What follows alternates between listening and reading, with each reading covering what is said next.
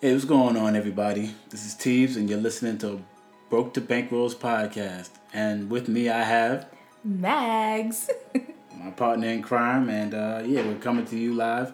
Well, not live since it's a podcast recording, but yeah, we're coming to you recorded uh, from our apartment. And uh, we have some news for you guys. We have ach- achieved our first baby step. dun, dun, dun. Uh, by baby steps, if you're not familiar, um, Dave Ramsey's style of financial freedom and independence. The first step is to save a one thousand dollar emergency fund, and we set out for that maybe I don't know like two weeks ago, Two weeks ago, yeah. and we reached it. So now that we have it, we can start moving on to baby step number, Number two, two. which is to pretty much pay off all our debt. Debt, yeah. You know, so luckily we don't have a mortgage. Mm-hmm. We just have a few student loans, credit card Car debt, loan. And um, That's pretty much it. yeah. Yeah. But uh, pretty much what I wanted to discuss first is uh, the steps we took to reaching our first baby step, the saving one thousand dollars, and a big part of that, most people say is budgeting. We didn't do budgeting per se, but we focused a lot on cutting back. Yep. And the biggest thing we did was cut back on eating out. Eating out, yeah. We used to eat out like maybe four or five times out of the week. Uh, you four times, four or five times. Me, it was like six, seven. Because you know, I, I'd come home first, and then you know I'd want to eat eat and then eat something. and, yeah.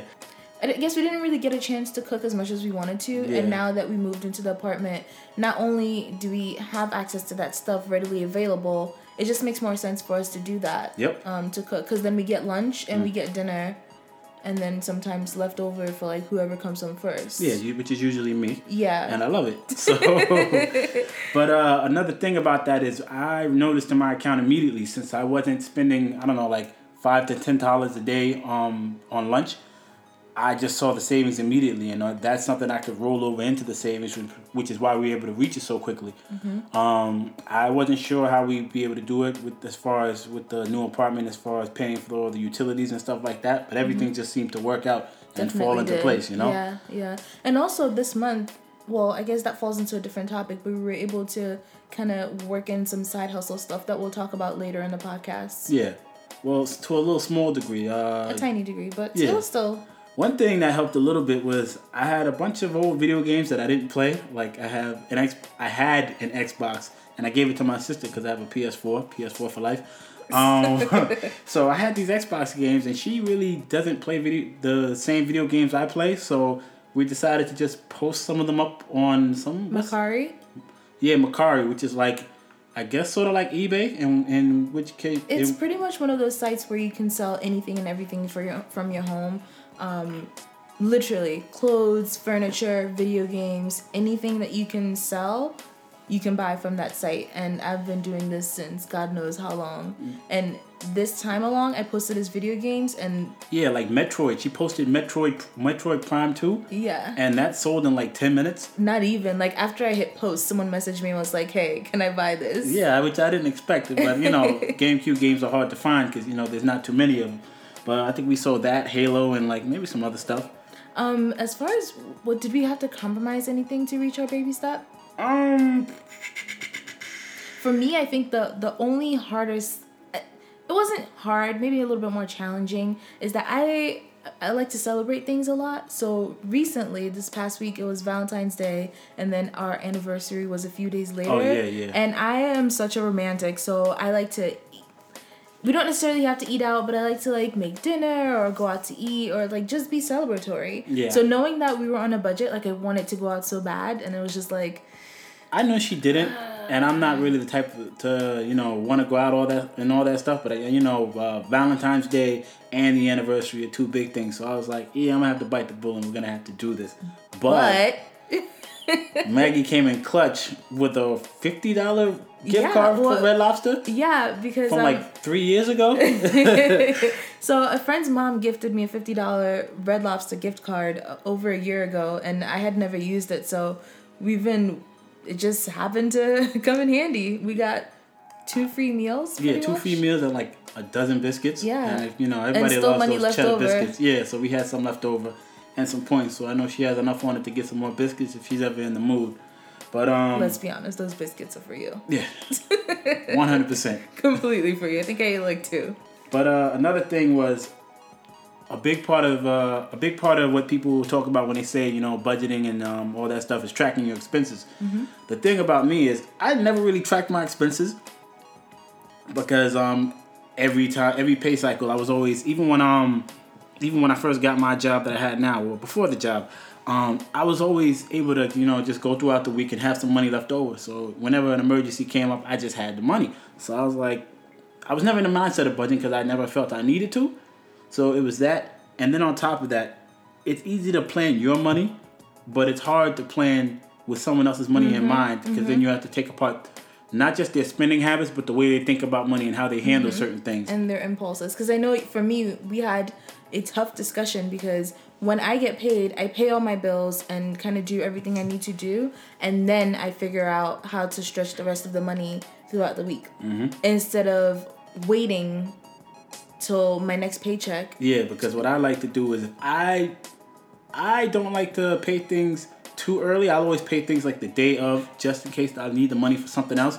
Which mm-hmm. is, I know it sounds kind of confusing, but I tend to hold on to money until right before my next paycheck, just in case I need it for any little unexpected thing. Like you know, I get a ticket, or you know, I gotta change my oil or something. Anything you know, like much more important things. But if anything comes up and I need to just jump on top of it, I have I like having the money on hand. Mm-hmm. So that was one thing. And then another thing is while we were budgeting, I guess Mags felt that I was over over scrutinizing, Oh, or she yeah, thought I that she was was a- worried about me being pretty much a budget Nazi.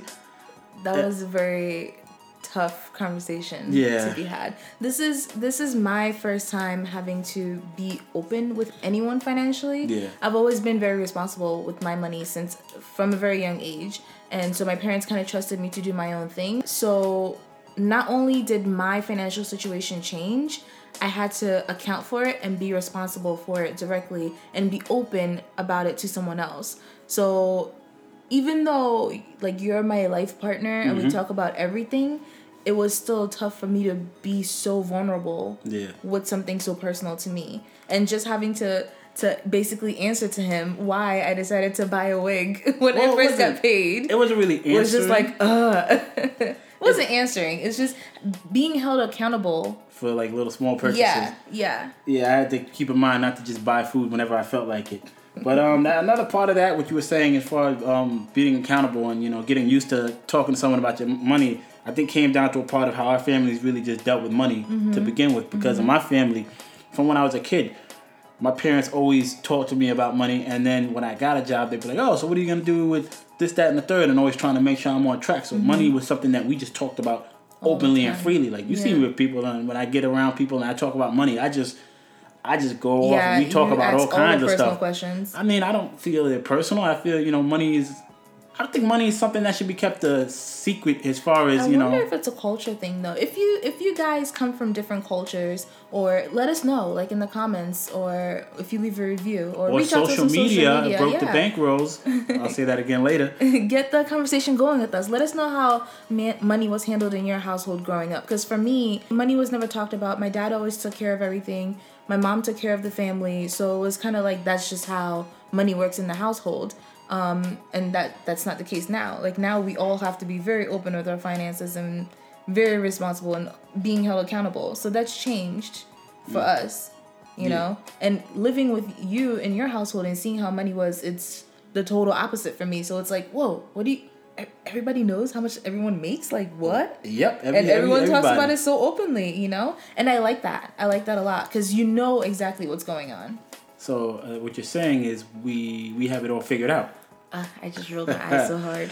I This guess is- it's because I, I look at money as just another thi- thing. different things. Yeah, Mm. Now, as far as long term goals, Mags and I have two completely, completely different, goals. I've always wanted to own property. I've always wanted to, you know, more recently I've always wanted I wanted to do rental properties. Before I just wanted to have a house, but now growing up and seeing how the market works and how money works, just buying a house and living in a house is not the end all be all for me. I want multiple st- streams of income, you know, through rental properties and, you know, flips if that turns out to be profitable. But I just, you know, property was just my main thing. That was my priority as opposed to you was I was looking forward to growing old by myself, living in a condo somewhere in overpriced New York City, Mm-hmm. and just being happy with that. But again, moving in with your family, my priorities changed, and it was like, you know what? I want to have a house that I can pass on to my kids, Mm-hmm. and and what are they assets? Yeah, assets into generational So- world. generation build generational wealth. Now, looking at everything totaled up, the total amount of all our loans, credit card, and car loans is eighty-four thousand seven hundred thirty-one dollars and eighty-three cents. Eighty three cents. Sounds like a lot to some people. I mean, it is because you know there's no skipping the park. But um, my mentality as far as looking at this is, it's like chopping down a tree. You got to take it one swing at a time. So we just got to deal with this. We don't really have a date yet, but as long as we focus on it and you know, what's that gazelle focus? Mm-hmm. We'll knock it down in no time. So uh, one thing that I've seen with a lot of people when they do this journey is they talk about multiple streams of income like I said, I, I know I said the the pri- financial properties is uh, a prior a, a long term priority of mine, but I kind of wanted to see if I could find a way to mix my interest with property into a side hustle. So I started looking, focusing on trying to get my real estate license, and it's like with seventy five hours. I think I'm like ten hours into it now. But that's something I want to do as far as like a second stream of income because when you notice a lot, a lot of successful people, they try to get as much money coming in from many different directions Different as possible. as far yeah. as you know, investing and you know compound interest, as far as retirement, retirement uh, accounts and things like that. Mm-hmm. It's just you gotta always find a way to keep moving forward and then you know getting getting streams of income. Mm-hmm. For me, it's been more so. Currently, it's more so the selling of things online. In the past, I've made a little bit of pocket change from um, my blog and posting, social media stuff like that, um, advertisements and um, like little sponsorships and promotions. But currently, it's been like I said, selling stuff on Mercari. Um, my online store did very well in the beginning, but we can talk about that at a different time. And um, yeah, doing overtime is a huge thing for me right now. Yeah. Um, because I know for sure that's a a, a confirmed source. Is that a good? Yeah, like a definite source. You it's know, a definite source. Like I know for sure if I stay here, and my job kind of requires me to do a lot of overtime anyway. So I'm like, might as well just rack that up when I can. Yeah, same with my job. But the only thing is, my job is slightly well, not slightly. It's a lot more dangerous Your than job, your job. is a little bit So more dangerous. I try to avoid mine. the overtime whenever I can. Um, I'll probably go into what I do and then later on another point. Yeah. But um, yeah, overtime is something that you can use a little bit here and there. But as far as you know, if you have a dangerous workplace, you kind of want to avoid it. But I've seen other people they really kill it with the overtime. Like I think I forgot one page that I was following. I think they did like seven hours of overtime one time, and they're like a contract lawyer. Or, Wow. they build their clients. So you know, overtime is definitely a viable option, especially if it's if you make more at your job than you do your side hustle. I mean, why not? Yeah. You know. Yeah. So I'm sure you guys are familiar with uh, different ways of paying down debt, but let me talk about two ways that you know we learned about. One is the debt snowball, and the other is the debt avalanche. The debt avalanche is pretty much where you go about paying the in- the loans and the debts with the highest interest rate. The reason you do that is because whatever has the highest interest interest rate is costing you the most money because you know you gain more interest with the high interest rate Right. that takes into account um, just the money that you'd be spending throughout the whole duration of all your loans and owing money. But what we chose was the debt snowball, which is made popular by Dave Ramsey, where pretty much you pay the smallest balances, and after you knock out the smallest balance, you move up to the next smallest, and you take all that money and you start paying off, you know, the debt a little bit faster like so that. it's a snowball effect. You just keep adding on the money that you were paying off the smallest one with. You add on to what you're paying Mm. every time. Yeah. So that that one is not as effective, but it does take into account human nature because you know some people need the small wins to help them you know keep pushing and you know keep fighting against the debt. So with all that being said, we with the snowball method we knocked out one of the student loans already. Mags, you want to tell them? Dun, dun, dun, dun. We paid off the first smallest student loan. Now this one was three hundred and eighty nine dollars and twenty three cents with an interest rate of six point eight. Oh my goodness, that was actually one of my highest um, interest rates from the federal loans. Mhm.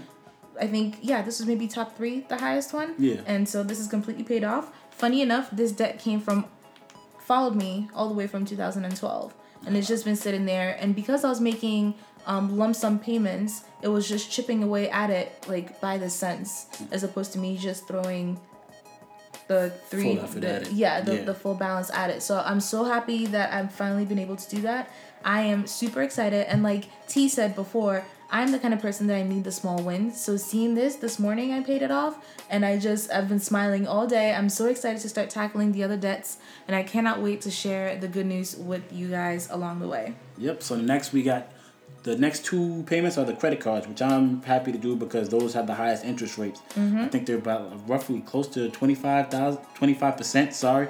25% interest, so you know they're Which costing us quite a bit of money. Yeah. So we want to knock those out and then you know get get up to the you know the higher balances. I think they what like one and change, a thousand and change, Mm-hmm. and two thousand and change. So once we get that, you know we'll be full steam ahead with the rest. You know with a little bit extra money freed up to pay down some other things. Exactly. All right, well that's about it. That's all we got for now. That's the updates we have for this week. We appreciate you guys for listening. If you guys want to follow us on social media, we are on Instagram and Facebook. Broke to to Bankrolls. Rolls. That's broke the number two bank rolls. All one word. You could once again you can find us on Instagram and Facebook. We appreciate you guys for listening and hope you guys have a great day. And if you're a friend or a family member, be sure to leave a review, give us some ratings so we can know how you're enjoying these podcasts so far. Even if you're not, leave it leave a review anyway. Exactly. Have a good one. Bye, guys.